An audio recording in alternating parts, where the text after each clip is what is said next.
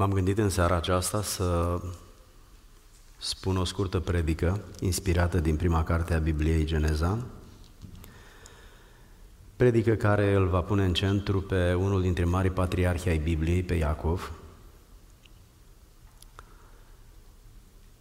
Aici întâlnim câteva sfaturi pentru viață și pentru moarte, foarte importante.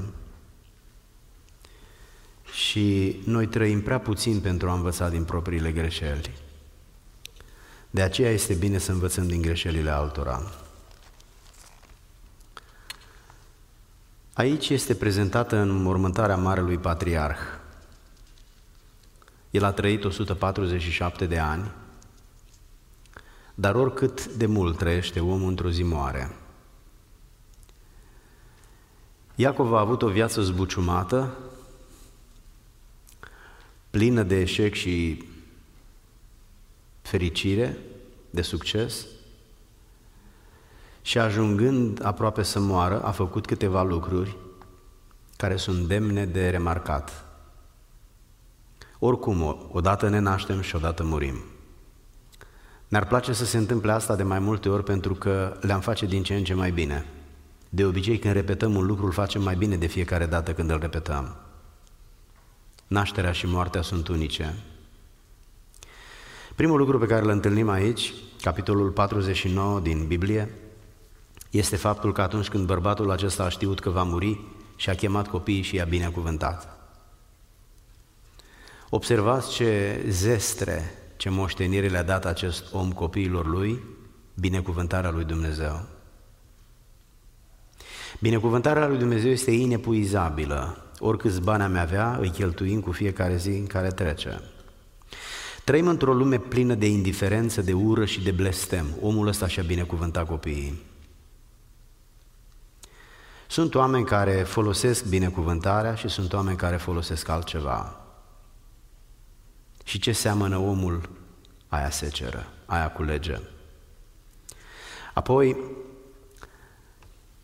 Biblia ne arată că el, știind că va muri, și-a chemat copiii și i-a asigurat că Dumnezeu îi iubește și îi va proteja. Acesta a fost rolul de profet și de preot al lui Iacov. Rolul de profet este să aduci de la Dumnezeu spre oameni și rolul de preot este să iei de la oameni și să duci la Dumnezeu. Observați, el le-a făcut pe amândouă. Aici este pus în evidență rolul de profet. Aduce de la Dumnezeu mesajul pentru oameni. Dumnezeu te va binecuvânta în întreaga ta viață. Iosif a știut că va fi binecuvântat de Dumnezeu și pentru faptul că Iacov, tatăl lui, i-a precizat de multe ori lucrul acesta. Observați, vă rog, că el a știut că Dumnezeu va purta de grijă celor doisprezece copii ai lui. Vă mai aduceți aminte de exemplul lui Solomon? El se dă uneori aici de la Amvon, îl știți cu toții, l-ați auzit cel puțin odată. Viața împăratului, a regelui David, a fost o viață grea, plină cu de toate, însă s-a remarcat prin ceea ce a făcut bine. După ce a murit, fiul său Solomon l-a întrecut în strălucire doar. Și atunci când a intrat în conflict cu Dumnezeu și Dumnezeu s-a supărat pe el și urma să-l pedepsească, Dumnezeu a luat o decizie greu de înțeles și a spus: totuși nu te voi pedepsi din cauza tatălui tău, care a umblat înaintea mea. Nu pot să scap de gândul ăsta. Este mai mult decât impresionant să ierte Dumnezeu un om viu în memoria unui om mort. Asta se întâmplă numai în numele lui Hristos. Totuși, Dumnezeu a ținut cont de tatălui. Când moare mama, moare iubirea, moare mila, moare sensibilitatea, moare grija. Când moare tata, în cazul lui David, când a murit tatăl lui, a murit, s-a rupt stâlpul casei, a, de, a, a devenit patriarh, a devenit responsabil în toată casa lui și când a greșit, singurul care a avut trecere înaintea Domnului a fost tatăl lui David. Este greu de înțeles și mai greu de aplicat pasajul acesta din Scriptură. Al treilea lucru pe care îl găsim în text: când a știut că va muri, și-a chemat copiii și le-a cerut să-i, să-l îngroape în Canaan. Omul acesta a avut principii clare, el a aparținut unui popor și a aparținut unui pământ. Omul ăsta a trăit cu scop. Sunt persoane care aparțin oricui și la orice. Alb sau negru e tot una, un relativist bolnav, fără scop, fără țintă, fără finalitate. Omul acesta a murit într-un loc greșit, dar a cerut copiilor lui să corecteze greșeala și să-l ducă alături de părinții lui. Omul ăsta a vrut și în moarte să fie cu părinții lui, în timp ce unii nu vor nici în viață să fie cu ei. Vrem să murim frumos, când nu știm să trăim frumos.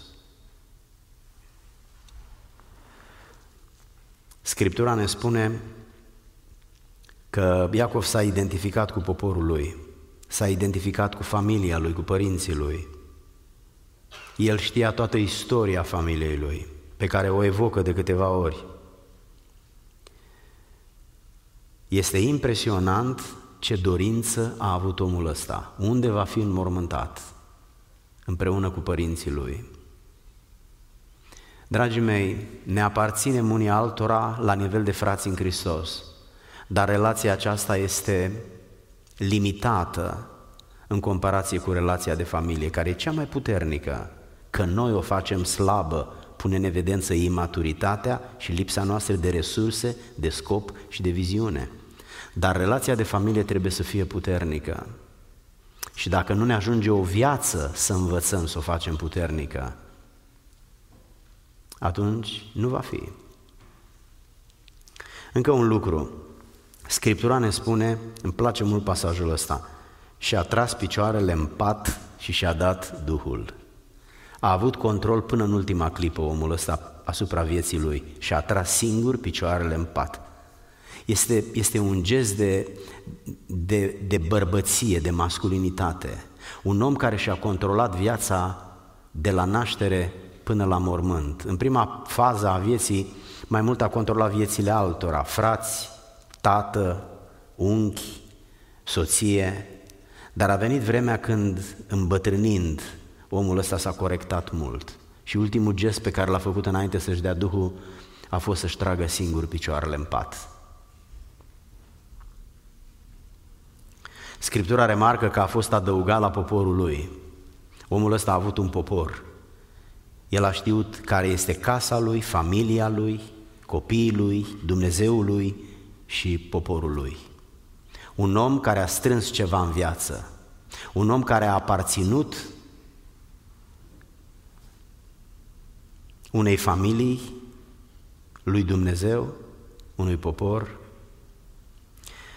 Uitați-vă la momentele de genul ăsta, mormântare, sau la un alt moment, nunta.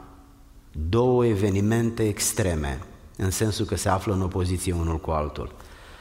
Dacă nu ai o comunitate care să te înconjoare, câtă valoare are nunta când o faci singur? Dacă nu ai o comunitate care să te îmbrățișeze, să te mângâie, să-ți adreseze cuvinte de compasiune și de încurajare, cât de dezamăgit trebuie să fii în ziua mormântării, nu a propriei mormântări. O comunitate devine necesară în astfel de situații. Asta înseamnă că în întreaga viață trebuie să investești în relații pe care să le împodobești, pe care să le faci un, asemenea unor flori, niște oameni care ești înconjurat de prieteni, respectând ca să fii respectat, oferind pentru ca să ți se ofere, ridicând pentru ca să fii ridicat, dând pentru ca să ți se dea. Una dintre marile achiziții ale vieții sunt oamenii și mai ales relația cu ei. E greu să fii singur și în ziua necazului și a bucuriei, că nici bucuria nu este bucurie și necazul este prea greu. După ce a murit, fiul său, priviți vă rog, a poruncit doctorului să-l îmbălsămeze pe tatăl său. Atunci când investești în copii, de regulă copiii investesc în părinți. Sigur că sunt multe excepții, dar ele nu desfințează regula. patruzeci de zile l-au îmbălsămat doctorii. patruzeci de zile, o lună jumate? Dar ce a putut să facă o lună și jumătate? Câte substanțe, cât, ce aștepta să se usuce, n-am nicio idee cum se întâmplă treaba asta. Și șapte zile l-au plâns. Scriptura, Scriptura menționează că fiii lui Iacov au împlinit tot ce le-a poruncit Iacov. După moartea lui Iacov, copiii mai mari le-a fost frică că Iosif se va răzbuna pentru ceea ce ei i-au făcut în viață. Însă este impresionant ce spune cuvântul în versetul douăzeci și nouă. Eu am să fiu adăugat la poporul meu, deci să mă îngropați împreună cu părinții mei în peștera care este în ogorul hititului Efron. Priviți, vă rog, că fiecare familie are o istorie. O istorie cu soția, cu soțul, copiii, părinții, rudele, prietenii, apropiații. Versetul treizeci și trei, când a isprăvit Iacov de dat porunci fiilor săi și a tras picioarele în pace, a dat Duhul și a fost adăugat la poporul său. A plecat din mijlocul familiei. De unde pleci dacă n-ai o familie? Singurătatea este una dintre cele mai chinuitoare experiențe. Pentru a fi înconjurat de oameni este nevoie să iubești, să fii flexibil, înțelegător, mai ales iertător, să fii modest, să accepti, să nu fii rigid, să nu ți se pară că ești singurul care știi să numeri. Dacă te comporți altfel, vei fi singur sau oricum înconjurat de indiferență. Uneori învățăm lucrurile astea puțin cam târziu, însă măcar să murim cu ele. Mai este aici încă un verset frumos. Tatăl meu m-a pus să jur zicând, iată, în curând o să mor, să mă îngrop în mormântul pe care mi l-a însăpat în Canaan. Aș vrea să mă sui acolo ca să mă îngrop cu tatăl meu. Și acest băiat i-a împlinit ultima dorință. Nu vreau să devin patetic, însă vreau să vă întreb, știți care au fost ultimile dorințe ale celui pe care noi ca și comunitate creștină îl stimăm? Știți care au fost ultimile dorințe? Vă trece prin cap să le împliniți? Nu vreau să mă amestec în lucruri care nu mă privesc, însă suntem într-un loc unde contextul ne sensibilizează sufletul. Priviți, vă rog, un om al cărui nume îl întâlnește orice muritor când deschide Biblia. De ce? Pentru că el a avut atâta respect pentru tatălui, încât i-a împlinit ultimile dorințe. Asta dovedește un caracter ales, dovedește respect. Dacă nu-l respect pe tata, care mi-a adus pâine și apă, cum să-i respect pe oameni care nu fac nimic pentru mine? Dacă nu mă respect pe, pe, nu-l respect pe cel care a transpirat în fiecare zi ca să am ce să mănânc și cu ce să mă îmbrac, atunci cum îi voi respecta pe niște indiferenți și peste, pe niște nepăsători? Oamenii care nu-și respectă părinții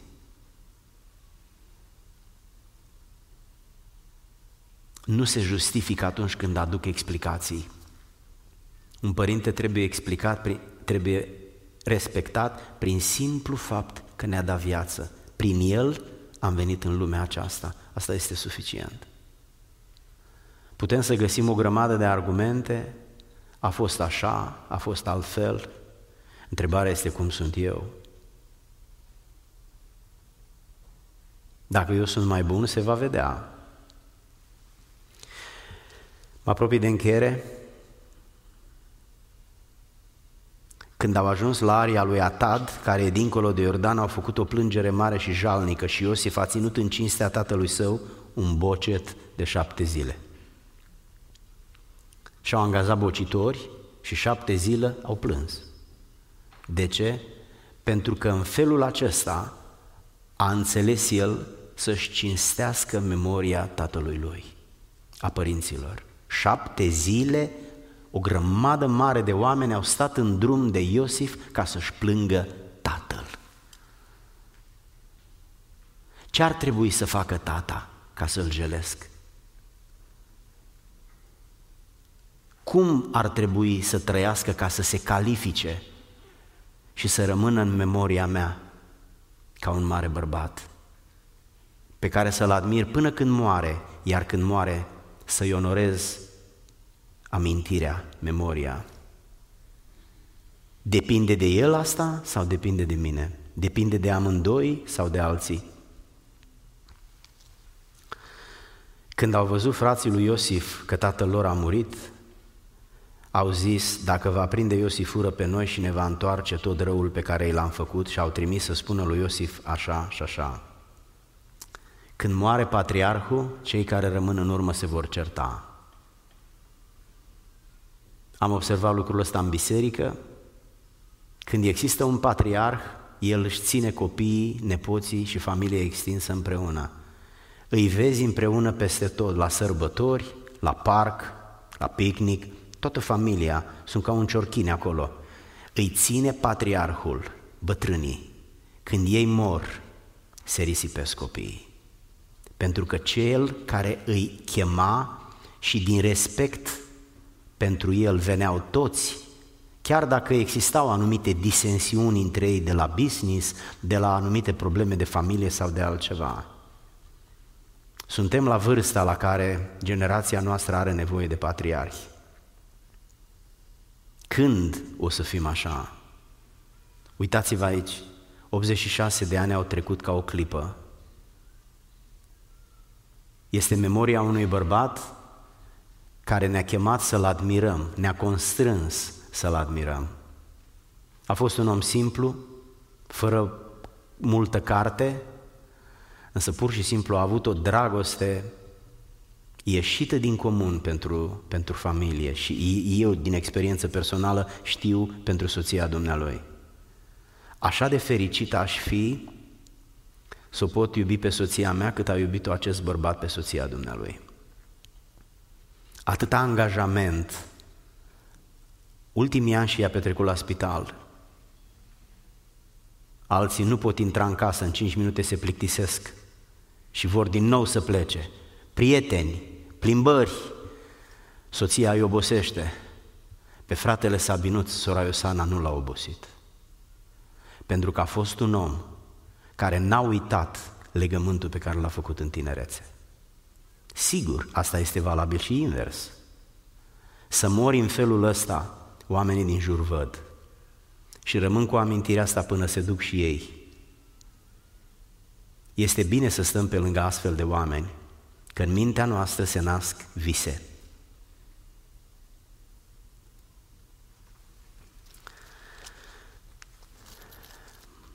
Împlinește ultimile dorințe ale părinților. Onorează în public părinții care ți-au dat viață și trăiți în mijlocul familiei extinse fără să vă certați. Aplanați conflictele, fiți mai flexibili, cereți-vă iertare, vorbiți frumos, măsurați-vă mai bine cuvintele ca să nu produceți mânie, să nu fiți greșiți înțeleși. Trăim într-o lume așa de grăbită, ne-am însingurat de toată lumea, casă personală, nu mai sunt cu noi părinții, nu mai sunt cu noi bunicii, nu mai sunt cu noi nepoții, noi singuri. Uitați-vă câte boli de depresie, cum n-au fost niciodată. Am transformat comunitatea în societate. E o mare diferență între comunitate și societate. Comunitatea era o zonă umană cu care ne identificam. Existau tot felul de legături, de relații. Ne vedeam, petreceam împreună, ne certam, ne împăcam. Oamenii își permiteau să vină să ne spună ce nu, ce nu le place la noi, ne mustrau, ne învățau, ne criticau. Era, era o școală a vieții. Societatea e plină de străini și indiferenți. Doar pe la semafor se mai, mai îți spune câte unul, câte ceva. Restul nu te știe nimeni. Un necunoscut între o miliarde de necunoscuți. Ce este viața? Ce o facem noi? Cum e viața? Cum o facem noi? Unde ne ducem după ce murim? Unde ne-am pregătit locul? Știu că uneori sunt grele cuvintele, însă mai bine să fie grele cuvintele decât viața și decât locul unde ne petrecem eternitatea. Vă chem în această seară, stimații mei, pentru că nu sunteți altceva decât niște oameni ca mine, iar eu ca dumneavoastră, bărbați sau femei. Nu știm cât mai avem. Despre fratele Sabinus știm că s-a terminat. La noi încă nu. Vă rog, permiteți-mi să vă întreb, aveți un plan cu ce a mai rămas? Aveți un vis? Știți ce o să faceți mâine când vă treziți? E ceva pentru care simțiți să vă cereți iertare? E ceva ce vreți să corectați, vă grăbiți să corectați? Simțiți că vă dă onoare și satisfacție lucrul ăsta? Vă respectă oamenii din jur, mai ales familia care vă cunoaște, pentru treaba asta? Problema nu e că murim, problema e că nu murim cum trebuie și că nu ajungem unde trebuie după ce murim. Moartea e necesară, pentru că suntem datori lui Dumnezeu cu o moarte și trebuie să ne plătim datoria cândva.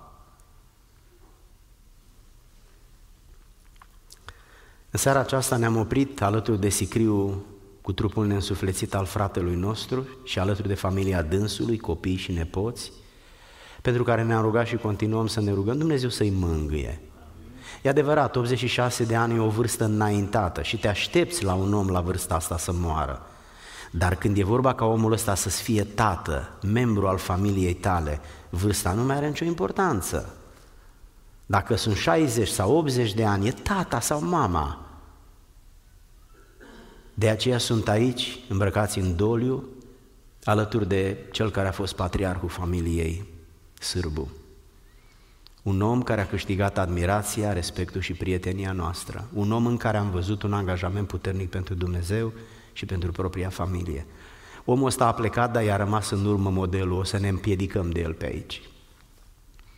Ori de câte ori n-o să ne purtăm frumos în familiile noastre, ne vom aduce aminte că un țăran fără carte sau fără carte multă a fost un domn cu cei din casa lui. Un om care a știut să respecte, să îngrijească și să doarmă luni și ani întregi pe o canapea sau pe un scaun la spital ca să fie lângă iubita, care acum era plină de tot felul de boli, de incapacități, de diabet. Aș vrea să ne rugăm lui Dumnezeu în locul ăsta unde inima noastră se face mai bună și să ne luăm hotărâri nu doar pentru lumea materială, ea rămâne aici. Să întemeiem relații de calitate, să ne ținem familiile aproape, să reparăm ce am stricat și să ne pregătim să-L întâlnim pe Dumnezeu. Să lăsăm o, o, în urmă o familie în care am pus tot ce am avut în suflet mai bun, că dincolo de asta suntem doar niște simpli muritori. Unul singur e Dumnezeu și El e deasupra noastră. Scumpii noștri, amintirea tatălui și bunicului dumneavoastră o să vă rămână în suflet și în anii care vor veni să vă inspire modelul acesta și să trăiți plin de pace între dumneavoastră, să vă ajutați că suntem aici în mijlocul unui ocean de străini. Duhul Domnului să vă mângâie și să vă țină aproape unii de alții.